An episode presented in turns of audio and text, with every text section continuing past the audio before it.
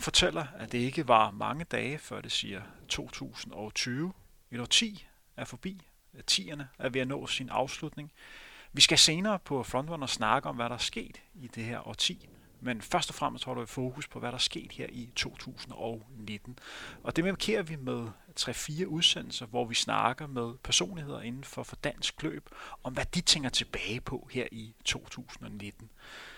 Hvad er det, som dukker frem for dem, når de sådan tænker tilbage? Hvad har gjort indtryk, og hvad vil man helst klemme? Undertegnet Henrik Thiem vil er meget stolt af at byde velkommen til Frederik Kapper. Velkommen til, Frederik. Mange tak, Henrik. Frederik er eliteløber her for, for Sparta. Jeg skal lige sige, at vi sidder og optager på Østerbro Stadion. Stor tak til Sparta, for at vi må låne deres øh, lokaler. Og så er Frederik øh, bag, hvad kan man kalde det, Instagram-siden Kapper Soldater. Han har en, en fortid som løber i øh, Viborg Atletik, og har faktisk været med i, i løbeverdenen i hvad, 10-12 års tid, er det ikke? Jeg kan faktisk sige hele det årti, som vi ligesom runder af nu. Frederik, du fortalte, inden vi gik på, at, øh, at du lige har afsluttet en, en, ja, en hård omgang på dit studie på, på CBS. Hvordan er det at have, have ferie? Man kan sige, jeg skal faktisk arbejde i morgen, men, men jeg kan ligesom bekræfte, at det er en rigtig god idé at lytte efter nede i skolen, fordi at det kan være lidt kompakt at skulle lære hele pensum på et par dage. For du har lige været til eksamen, er det korrekt? Lige præcis. Jeg har afleveret en opgave kl. 3 nat, så øh, jeg har lidt en lettet følelse i kroppen. Og øh, hvad skriver man om på CBS, når man er dig?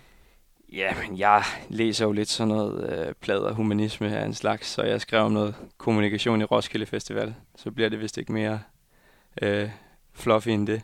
Og hvordan er det at gå på CBS år 2019? I sidste år 10 var der jo en mand, der hedder Henrik Thiem, der, der boldede sig på, på de gader. Men hvordan er det i dag? Jamen, jeg vil sige, øh, det er som om øh, røgen har lagt sig lidt for Henrik Thiem. Øh, øh, derudover så er det rigtig fint at gå på CBS. Øh, Udover at de ikke har formået at skrive glædelig jul noget sted på skolen, øh, de nægter simpelthen at, at bruge den øh, titulering. De skriver Seasons Greetings i stedet for. Dengang jeg læste på CBS, der havde jeg store problemer med at sidde og koncentrere mig ind på den her læsesal. Det, der er sådan en, en stor bibliotek inde på CBS, hvor man kan sidde og ordne sin lektier og sidde og forme sin, sin computer. Og der brugte jeg en del tid på at sidde og forberede mig til de her timer. Men det er sådan på CBS, sådan var det i hvert fald i, øh, i nullerne og starten af, af 10'erne, at der var rigtig mange piger, der gik med høje hæl. Og jeg kunne simpelthen ikke lade være med lige at kigge, når der kom sådan, man kunne høre sådan lyden og sådan høje hæl ind. Så jeg havde sådan lidt svært ved at koncentrere mig ved at sidde og læse på biblioteket. Hvordan er det for dig, Frederik? Henrik, du kender mig, altså sådan noget kigger jeg overhovedet ikke efter. Så, så det er fuldstændig andet. Der er ikke nogen, der går på høje hæl derude? Nej, det er, det er det faglige, jeg kommer for på CBS. Øh, det, ved, det ved alle, der kender mig udmærket godt. Hvordan har du det ellers, Frederik? Hvordan skal du holde jul? Øh, jeg skal holde jul hjemme i Viborg. Jeg håber på at kunne øh, løbe en tur med soldater den, den øh, 24. december, og ellers bare øh, få fedt mig op, fordi at, øh, jeg har lavet mig fortælle af min træningsgruppe, at jeg er blevet en lille smule mere i det. Øh, så det er nok en god idé at få spist godt med andefedt. Og hvad er det bedste ved julen? Det bedste ved julen? Øh, det er sgu det hele. Det er traditionerne og hyggen og ja, se mennesker, man øh, ikke har set. Alle, alle, man elsker, er samlet på en gang, så det sætter jeg pris på. Og det var jo sådan, jeg tror det var i, i juni måned, der optog vi med dig og resten af slænget i Carver Soldater. Og det har faktisk været en af de mest hørte udsendelser, vi har haft på Frontrunner her i, i 2019. Og det skyldes jo primært dig, Frederik. Du bar jo den udsendelse. Hvordan var Jamen, det egentlig at være med dengang? Jamen, øh, altså først og fremmest så vil jeg sige, at det, det kommer vel ikke bag på dig, Henrik, at det er den mest, øh, en af de mest hørte udsendelser. Øh, og øh, så en anden ting, jeg faktisk har hørt, det er, at øh, folk har kommenteret på, at du afbryder mig lidt meget i den. Er det rigtigt? Ja, øh, fordi at øh, min visdom, du ligesom begrænser min visdom, og det er jo øh, det er jo en forbrydelse. Så det du siger, det er, at vi rent faktisk skal lave en version 2, hvor jeg skal lære at holde min kæft. Ja, ja. Måske lidt. Nej, det er, det, det er god gas, og jeg synes, synes, det var sjovt at medvirke i, og det har, drengene har også været rigtig glade for, øh, for det senere hen, og har nævnt det flere gange. Det var men, en god oplevelse. Men Carper Soldater er jo ikke kun lige på sociale medier. Det er jo også seriøse øh, løbere. Nogle unge løbere, der holder til i Viborg. Hvordan går det med drengene? Jamen, jeg tror, det går fint. Jeg tror, de prøver at lige nu at øh, lade op til noget indendørs, fordi at øh, i Viborg er man så privilegeret, at man har Skive indendørs arena inden for øh, 20 minutters kørsel. Så øh, sidst jeg snakkede med drengene, der var det i hvert fald meningen, at der skulle løbes nogle indendørs stævner her de, næste, de kommende måneder. Jeg tror, at øh, Elias har været var udtaget til nogle, øh, nogle af de her internationale mesterskaber, men ellers så øh, tror jeg, at de er lidt øh, fedt op med cross øh, for tiden, så øh, ja, jeg tror rigtig gerne, at de vil løbe noget indendørs. Og det er vel også nogle gymnasiedrenge, er der ikke noget med, at man skriver sådan en stor opgave her i december, når man går i gymnasiet? Oh, jo, de er, de er lidt på nogle forskellige klassetrin, men, øh, men det, jeg, er, jeg er ret sikker på, at øh, Alexander i hvert fald har siddet med øh, en stor bunke. Han, han skrev, at jeg bad ham om at gøre noget her forleden, og det, det påstod han, han ikke havde tid til. Det var jo sådan her for et par uger siden, der var jeg forbi Bagsvær og lavede en optagelse med nogle unge Bagsvær-drenge. Ja. De var jo meget begejstrede for, for Carbo-soldater og spejlede sig lidt, øh, lidt i dem. Hvordan er det at være sådan en inspirationskilde til andre løber? Altså, hvis jeg på nogen som helst måde kan være det, så, så synes jeg, det, så, så går det ud over mine egne forventninger, vil jeg sige. Men øh, jeg vil sige, der er nogle af de ting, som jeg har gjort, nogle af de valg, som jeg har truffet i min sådan, karriere, hvis man kan kalde det det, som man nok ikke skal lade sig inspirere af, og så er der andre valg, som er gode. Det er altid en god ting at hvile i sig selv, og øh, hvad kan man sige, være bevidst om de valg, man træffer, og de konsekvenser, som de vil medføre. Og man kan sige, jeg har lavet en prioritering ret tidligt af, at løb, det er ikke en fuldtid, vil aldrig blive en fuldtidsbeskæftigelse for mig. Det er en hobby, som jeg godt kan lide som supplement til ligesom min civilkarriere. Øh, og det er ligesom et forbehold, eller en beslutning, som mange, synes jeg, skal overveje, øh, inden man glider ind og ud af nogle ting, som man ikke selv øh, er, hvad kan man sige, ikke selv styrer, øh, eller er indforstået med, foregår. Men Frederik, årsagen til, at du er her i dag, det er, at vi skal se lidt tilbage på, på 2019. Der er jo sket mange ting i løbeverdenen her i, i, i 2019. Der blev afholdt et verdensmesterskab i cross i Aarhus, som var en, en stor succes. Der var et Royal Run, Copenhagen Marathon, fyldte, øh, fyldte 40 år. Der var et verdensmesterskab i Katar, så var der en kenyansk løber, Kipchoge, så kom under to timer på, på maraton. På kvindernes maraton blev der også sat øh, verdensrekord, og det gjorde det også ved Copenhagen Half, hvor Kamvode løb 58 minutter og 1 sekund. Og så har vi Annemine Møller, som har opnået rigtig, rigtig fine resultater. Og så i første gang i rigtig, rigtig lang tid fik vi en dansk maratonløber, som begyndte at nærme sig niveauet for, for 80'erne. Du tænker tilbage, Frederik, og lad os sige, at det bliver 2025. Hvad vil du så tænke tilbage på på 2019? Hvad har gjort størst indtryk for dig? Jamen altså, der er jo rigtig meget, øhm, men hvis man sådan kan starte, hvis vi, vi kan tage en øh, positiv og en negativ øh, historie, og den, øh, jeg vil så starte med den negative. Øh, jeg er altid, jeg er sådan en type, der altid glæder mig til at sidde derhjemme og se internationale mesterskaber i atletik. Øh, og der havde jeg på forhånd min forbehold til øh, den her øh, VM, øh, jeg skulle til at sige slutrunde, men det er vist i fodbold, man kalder det det, men det her mesterskab i øh, Katar. Øh, både fordi, at øh, det er et eksempel på øh, endnu et år, hvor de internationale sportsforbund er i lommen på øh, suspekte stater, herunder oliestaten Katar, som har som øh, ligesom skider på menneskerettigheder, kvinderettigheder, homorettigheder og alle de her ting. Så på forhånd var jeg meget skeptisk over for den her øh, begivenhed, øh, og da VM i Katar så ligesom går i gang, så viser det sig også, at øh, forholdene for øh, atleter og øh, man kan sige stemning på stadion, det var, det var ikke øh, hemmeligt for nogen. Alle, der havde adgang til det på tv, kunne ligesom se, at helt vildt punkteret, en punkteret stemning dernede, og atleterne, mange af atleterne, som er bevidst om det politiske klima i Katar, øh, havde det øh, ikke særlig fedt med at være til stede dernede. Og øh, jeg har da også selv snakket med øh, min kammerat Thijs Nehaus, som ligesom, øh, hvad hedder det, som heller ikke øh, synes, at... Øh, som jo heller ikke synes om det her øh, politiske klima hernede, men ligesom sagde, at man er nødt til bare at lukke det ude, øh, når man tager ned. Men alle vil da, det vil da være til alles fordel, at VM i atletik, den fejring, det er af atletikken, bliver placeret et sted, hvor man rent faktisk har kultur for atletik, ligesom i London, hvor der var, det var et helt anden oplevelse. Som atlet, som for eksempel Thijs, øh, som ja. du nævnte, skal han tage stilling til, hvor man vælger at afholde VM? Skal man placere noget ansvar hos atleterne? Skal de tage stilling på det? Øh, det skal de ikke. Altså, Thijs har, sådan en som Thijs, øh, han, er, han er blevet udtaget til VM, og han har jo i princippet intet ansvar for, hvor øh, EM øh, bliver, eller VM bliver afholdt. Men han kan jo vælge at sige nej. Han skal under ingen omstændigheder sige nej, vil jeg mene. Øh, men han kan vælge at gå ud og ytre sig omkring det, og det, det kan være med til at starte en snak om det. Og det føler jeg også flere af, af atleterne har gjort. Øh, og det er, det er fantastisk, synes jeg. Men hvad tror du, det får af konsekvenser for atletikken? Man har valgt at afholde et, et mesterskab. Når jeg sidder og kigger på, på mesterskab i atletik, så skal det gerne være en fest for atletikken. Det skal gerne være en fest, der motiverer den næste generation for at komme i gang med at dyrke atletik. Bliver det det? Det, det er netop det. Det er netop øh, de baner, jeg også tænker i. Øh, ser du på øh, også, øh, nu husker jeg også, øh, hvad hedder det, VM, øh, det der VM på det olympiske stadion i Berlin, hvor Usain Bolts verdensrekorder øh, står fra, så vidt jeg husker.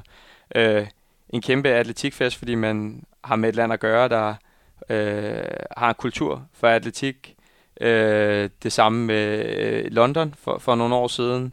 Og sådan kan jeg jo blive ved også i, man kan sige, i fodboldens verden også. Det var også et øh, forfærdeligt VM, der var i sin tid i Sydafrika. Øh, så er netop at den, men altså, det skal selvfølgelig ikke kun handle om politisk klima og sådan men jeg synes også, det skal, det skal også handle om, hvem, hvad er det egentlig for nogle lande, der investerer både øh, kræfter, ressourcer, altså ressourcer i atletikken og har kultur, og hvor hvilke steder kan vi forestille os, at det bliver en atletikfest. Altså. Men er det noget, man skal vende sig til som atletikinteresseret, at, at mesterskaber kan blive afviklet i et land som Katar i fremtiden?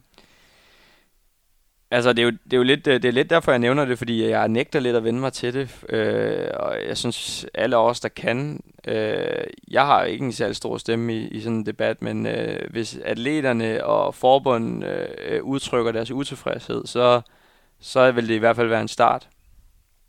Men det bliver jo spændende at se, hvad der kommer til at ske i, i fremtiden. Det næste store mesterskab inden for atletikken. Du har jo OL øh, næste år. Der fylder atletikken meget. Det er jo ja. i Tokyo.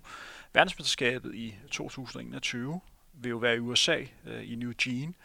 Og det bliver nok et helt andet mesterskab, man kommer til at se der. Øh, fordi det er jo, atletikken det er, jo, er jo kæmpe i USA. Du har jo selv været derovre. Man kan sige, ja, øh, man kan sige at øh, Øh, Eugene, Oregon der med Hayward Fields, som jeg tror det hedder, det her legendariske stadion. Øh, jeg er ikke sikker på, om jeg siger det rigtigt, men øh, det er jo den diametrale modsætning til det i Katar, hvor man vælger et sted, man kan sige et af atletikkens epicentre nærmest, hvor at der er store traditioner for atletik. Så på den måde, så, så synes jeg, det er et godt eksempel på, hvilken vej man rent faktisk skal gå. Så det du sådan kommer til at tænke tilbage på, hvis du sådan kigger med den negative ja. øh, hvad kan man sige, kasket, det er, at 2019 blev året, hvor politik begyndte at blive blandet lidt sammen med vores elskede sport, ting. Ja, det synes jeg. Jeg synes, øh, hvis det kan du, man godt sige. Hvis du skal fokusere på det positive.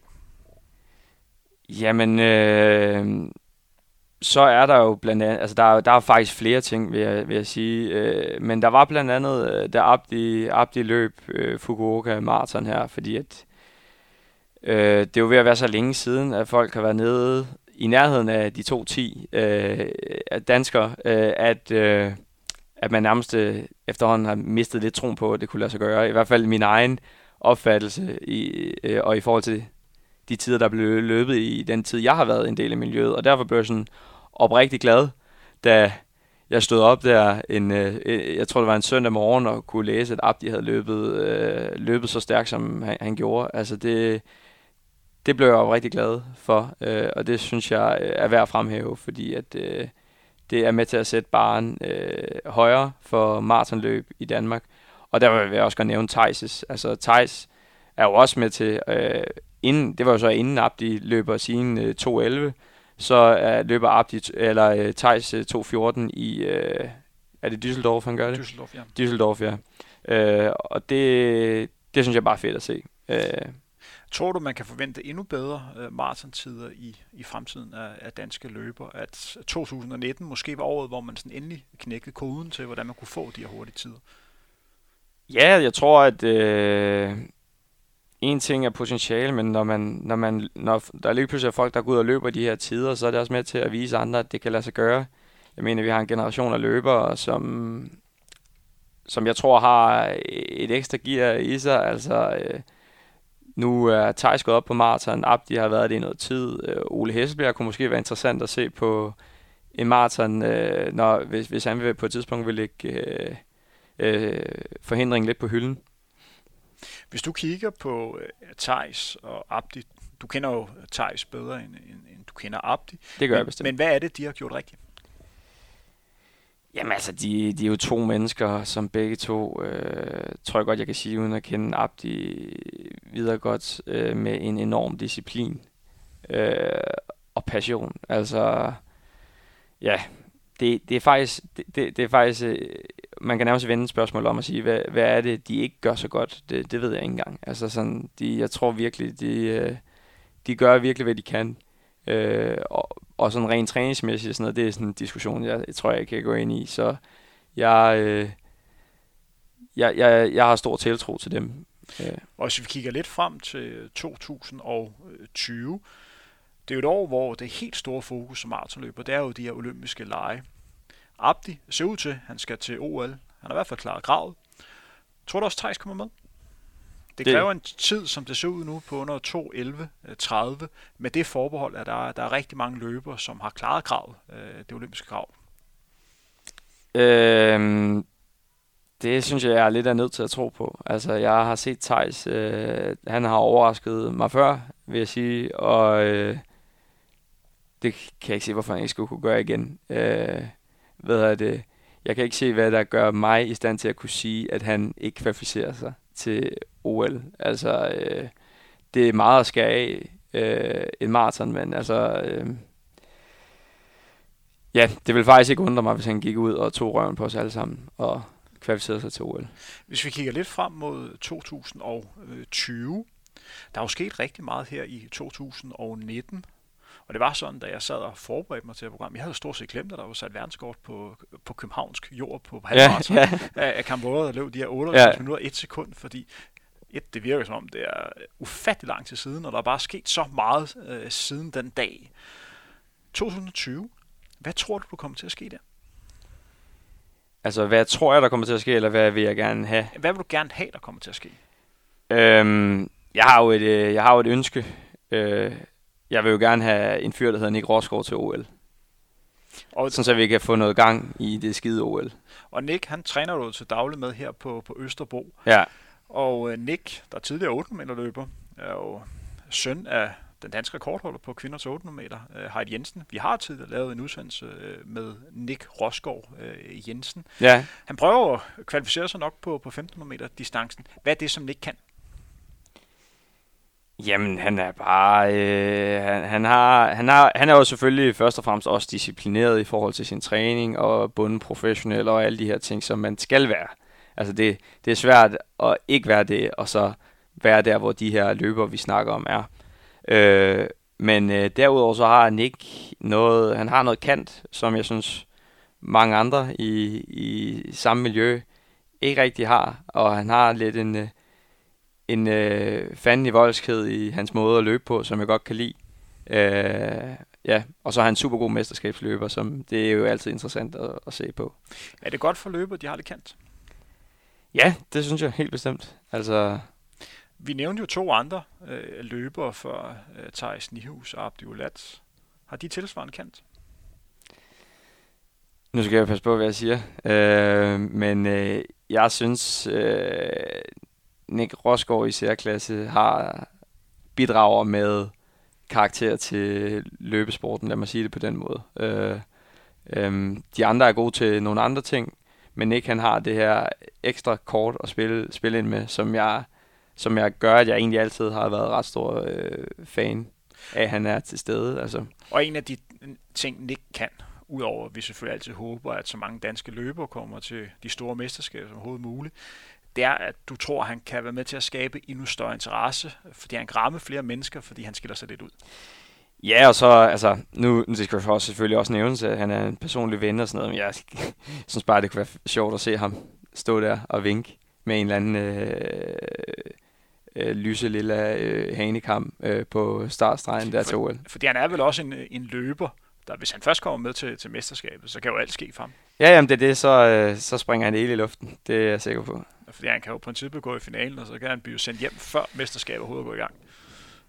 Der kan, der kan ske lidt af det hele. Det kan der. Når Nick. Er der andre ting, du gerne vil have, der skal ske i, i 2020? Hvis ja, du skulle komme med sådan en lille ønskeseddel. Der er et par ting. Øh, altså, nu nævnte du selv her tidligere, at i år der har været det her øh, VM Cross øh, i Aarhus. Og det var i og for sig også en succes, ud fra hvad jeg har hørt. Og jeg sad også og så med på tv øh, og så videre. Men øh, når man øh, tager imod sådan et VM Cross her fra forbundets side, så må det også være ens betydende med, at, eller det er jo ens betydende med, at man, man laver en eller anden form for, for satsning på crossløb. Øh, hvad hedder det? Og så synes jeg bare, det er lidt besynderligt, at øh, efterfølgende, så er det som om, at øh, øh, cross her i Danmark, og det er jo en udvikling, føler jeg, der er sket over de, en senere årrække, er faldet fuldstændig til jorden. Øh, både i, hvad kan man sige, der er ikke så mange, der deltager i det, og man har prioriteret forkert øh, i forhold til ruter og, og så videre.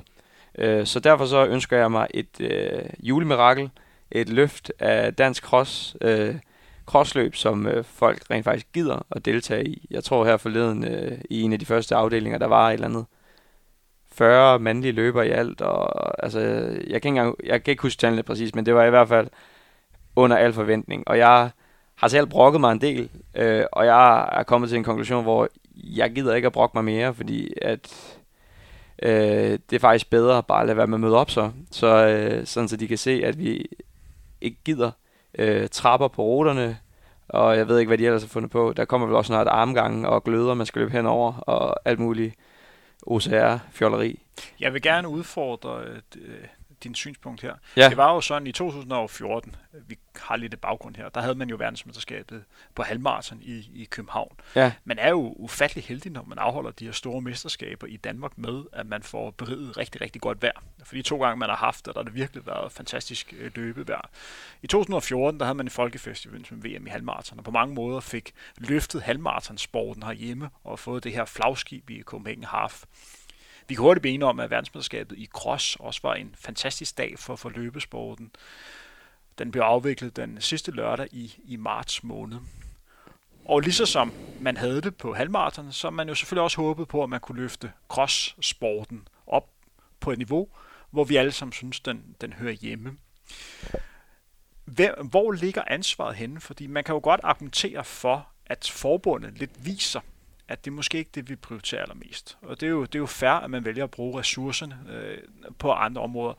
Er måske der, hvor man hen, hvor man siger 2020, at atleterne skal træde lidt mere karakter og så sige, cross er sgu vigtigt for os. Vi vil gerne lige bakke lidt op omkring det, og måske lige møde op lidt før, sørge for, at arrangementerne spiller lidt bedre ind, sørge for at hjælpe til med, at andre klubber kan komme ud, hjælpe til med sponsorer. Hvor synes du, at man kan placere en eller anden form for ansvar i udviklingen? Øhm, den synes jeg er svær. Jeg synes, øh, mit første udgangspunkt til den snak, det er jo selvfølgelig en større snak om, om prioriteringer i forbund og alt sådan noget. Men det allerførste, jeg vil sige, det er i forhold til de år, jeg har, jeg tror, jeg deltog i vinterturneringen, som det hed, øh, det her Cross Nationals, det hed øh, tidligere, det hed vinterturneringen. Øh, I forhold til da jeg startede, så er det faktisk kun blevet ringere. Og det er jo en udvikling, vi helst ikke skulle gå i. Både altså ruter og hele organisering og alt det her øh, er kun blevet ringere. Så det, det kunne vi starte med at lave om på. Øh, og så øh, kan vi sagtens indgå en diskussion af, hvordan øh, forbundet skal strukturere, øh, struktureres øh, fremover og alt sådan noget, hvordan de skal øh, prioritere øh, øh, kommersielle hensyn og alt sådan noget. Jeg mener jo selv, øh, uden at vi skal gå alt for dybt ind i det, at, øh, at det har været en kæmpemæssig fejl, at man ikke har gjort det mere kommercielt, øh, øh end, end det har været øh, tidligere. Hvorfor man ikke har lukket private investorer ind, øh, fordi at det, den tid, vi lever i, fordrer bare øh, et setup, der er større end det, som det frivillige foreningsliv kan løfte. Og tror du, der er potentiale i cross? Tror du, man kan løfte meget højere, end det er nu her? Der, der ligger klart en opgave øh, forud for det, men øh, jeg, har jo, jeg har jo selv øh, kunnet jagte her. Øh, der var jo et øh, initiativ, øh, der hed Banesurneringen for nogle år siden, som øh, baneløb i Danmark var også ved at øh, fuldstændig dø ud. Men øh, så øh, de her to tvillinger, Simon og Christian Jørgen, øh, de overtog projektet. Nu hedder det Tracks og har øh, en hjemmeside med super moderne interface, øh, øh, laver øh, super, har en super fed øh, social medie øh, profil øh, og er arrangeret på en super cool måde. Det skal ligesom gøres tjekket på en måde, øh, og øh, det er selvfølgelig en opgave, øh, man skal løfte. Jeg forstår ikke, hvorfor man øh, på Nørrebro øh, for godt 10 år siden, der startede en løbeklub, der hedder Enbro Running. De har jo formået at trække nogle helt nye typer ind i løbesporten. Altså, hvorfor har man ikke for eksempel øh, taget kontakt til en, øh, et menneske som Anders Rømer og, øh, og snakket med ham om, hvordan man øh, skaber den her et nyt image for, øh, for, for sporten og alt sådan noget.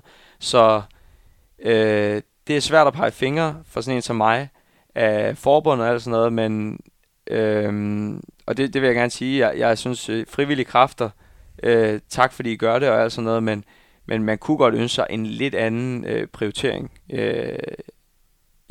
Så det du lidt en anden tilgang, kan man for, sige. At konklu- for at konkludere på det, det er, at man i 2020 har lidt mere fokus på, vi har en problem med cross, hvordan, går, øh, hvordan kommer vi videre? Ja, det, øh, det, kan man godt, det kan man godt sige, ja. En ting, vi også lige skal komme ind på, jeg nævnte jo i starten af denne udsendelse, at vi står på tasken til et, et nyt årti. Det er jo ikke fokus i den her udsendelse, det er jo lidt, hvad der skete i 2019, men vi skal alligevel nævne lidt, hvordan du har oplevet det her løbeårti. Du som sagt været en del af den danske løbesiden siden øh, 2010, hvor du prøvede frem som altså meget ung løber i en flot øh, trøje. Øh, Tiskul. Tiskul for, for ja. Viborg. Og nu står vi altså her, og snart er det, er det 2020. Hvordan har du oplevet det her 10? Der er jo sket rigtig meget på, på løbescenen. GBS-ur er virkelig haft sit indtog på, på godt og ondt. Man er gået for, at man skulle stort set ikke have løbesko på, til lige pludselig der var carbonplader i, i løbeskoene. Der, der vælter det ene løbefællesskab op efter det andet. Ja. Og der kommer langt mere fokus på personlig profilering på, på sociale medier.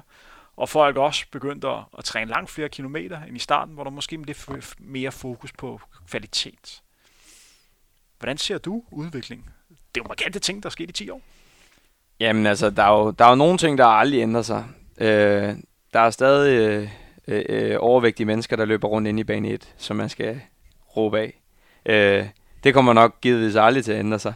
Men apropos den snak, vi havde om forbundet før, så er der jo netop sket en udvikling uden for forbundet, øh, hvad hedder det, som er, at øh, jeg vil sige, der er kommet sådan et mere holistisk, et mere helhedsbetonet billede af sporten, hvor at øh, alle, jeg føler det er mere inkluderende, jeg ved ikke om det er rigtige ord, men, men jeg synes, at øh, løb er blevet sådan en, en hvad kan man sige, en, øh, en enhed, øh, hvor at både motionister og, øh, og elite deltager i samme fest.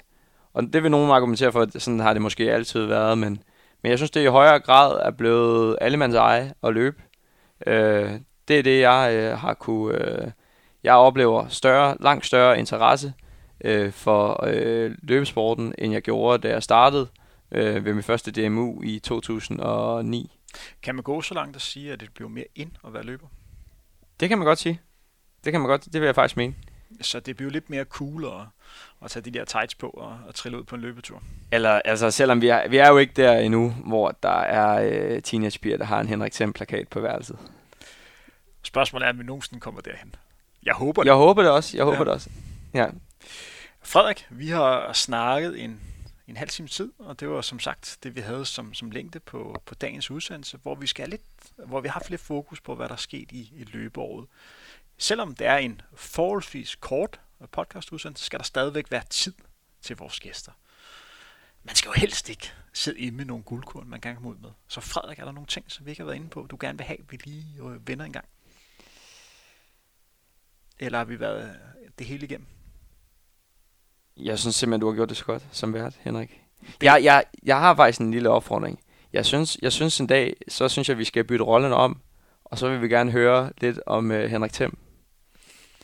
Skal, må, vi, skal vi, kan vi aftale det, måske? Det må vi se, om folk tal gider høre om mig. Ja. Det må vi jo lade op til, til lytterne. Ej, det, tror jeg, det tror jeg gerne. Jeg har, jeg har hørt uh, nok røverhistorier. Der skulle gerne være til uh, en udsendelse eller 10.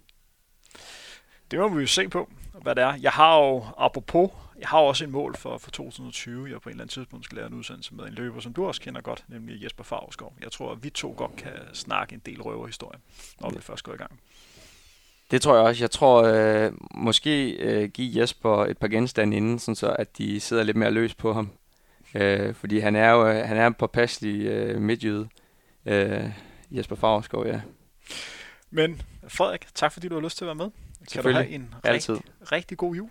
I lige måde, Henrik. Og øh, held og lykke med de kommende ting i 2020, og, og fortsat godt studie på, på CBS. Hvor meget mangler du egentlig for at være færdig? Jeg mangler halvandet års tid. Og hvad skal øh, der så ske? Jamen, øh, så... Øh, Jamen, så håber jeg, at min chef Andreas Thyring, som jeg også håber lytter med her, øh, vil give mig et øh, fuldtidsjob end der, hvor jeg arbejder nu, øh, hos øh, Venstre på Christiansborg. Det bliver spændende at følge, men som sagt, alt muligt held og lykke, og tak til jer, som har brugt den sidste øh, 31 minutters tid på at høre på undertegn Henrik Thiem og min gæst Frederik Karper. Vi høres ved ingen længe. Det her var Frontrunner. Ha' det så godt.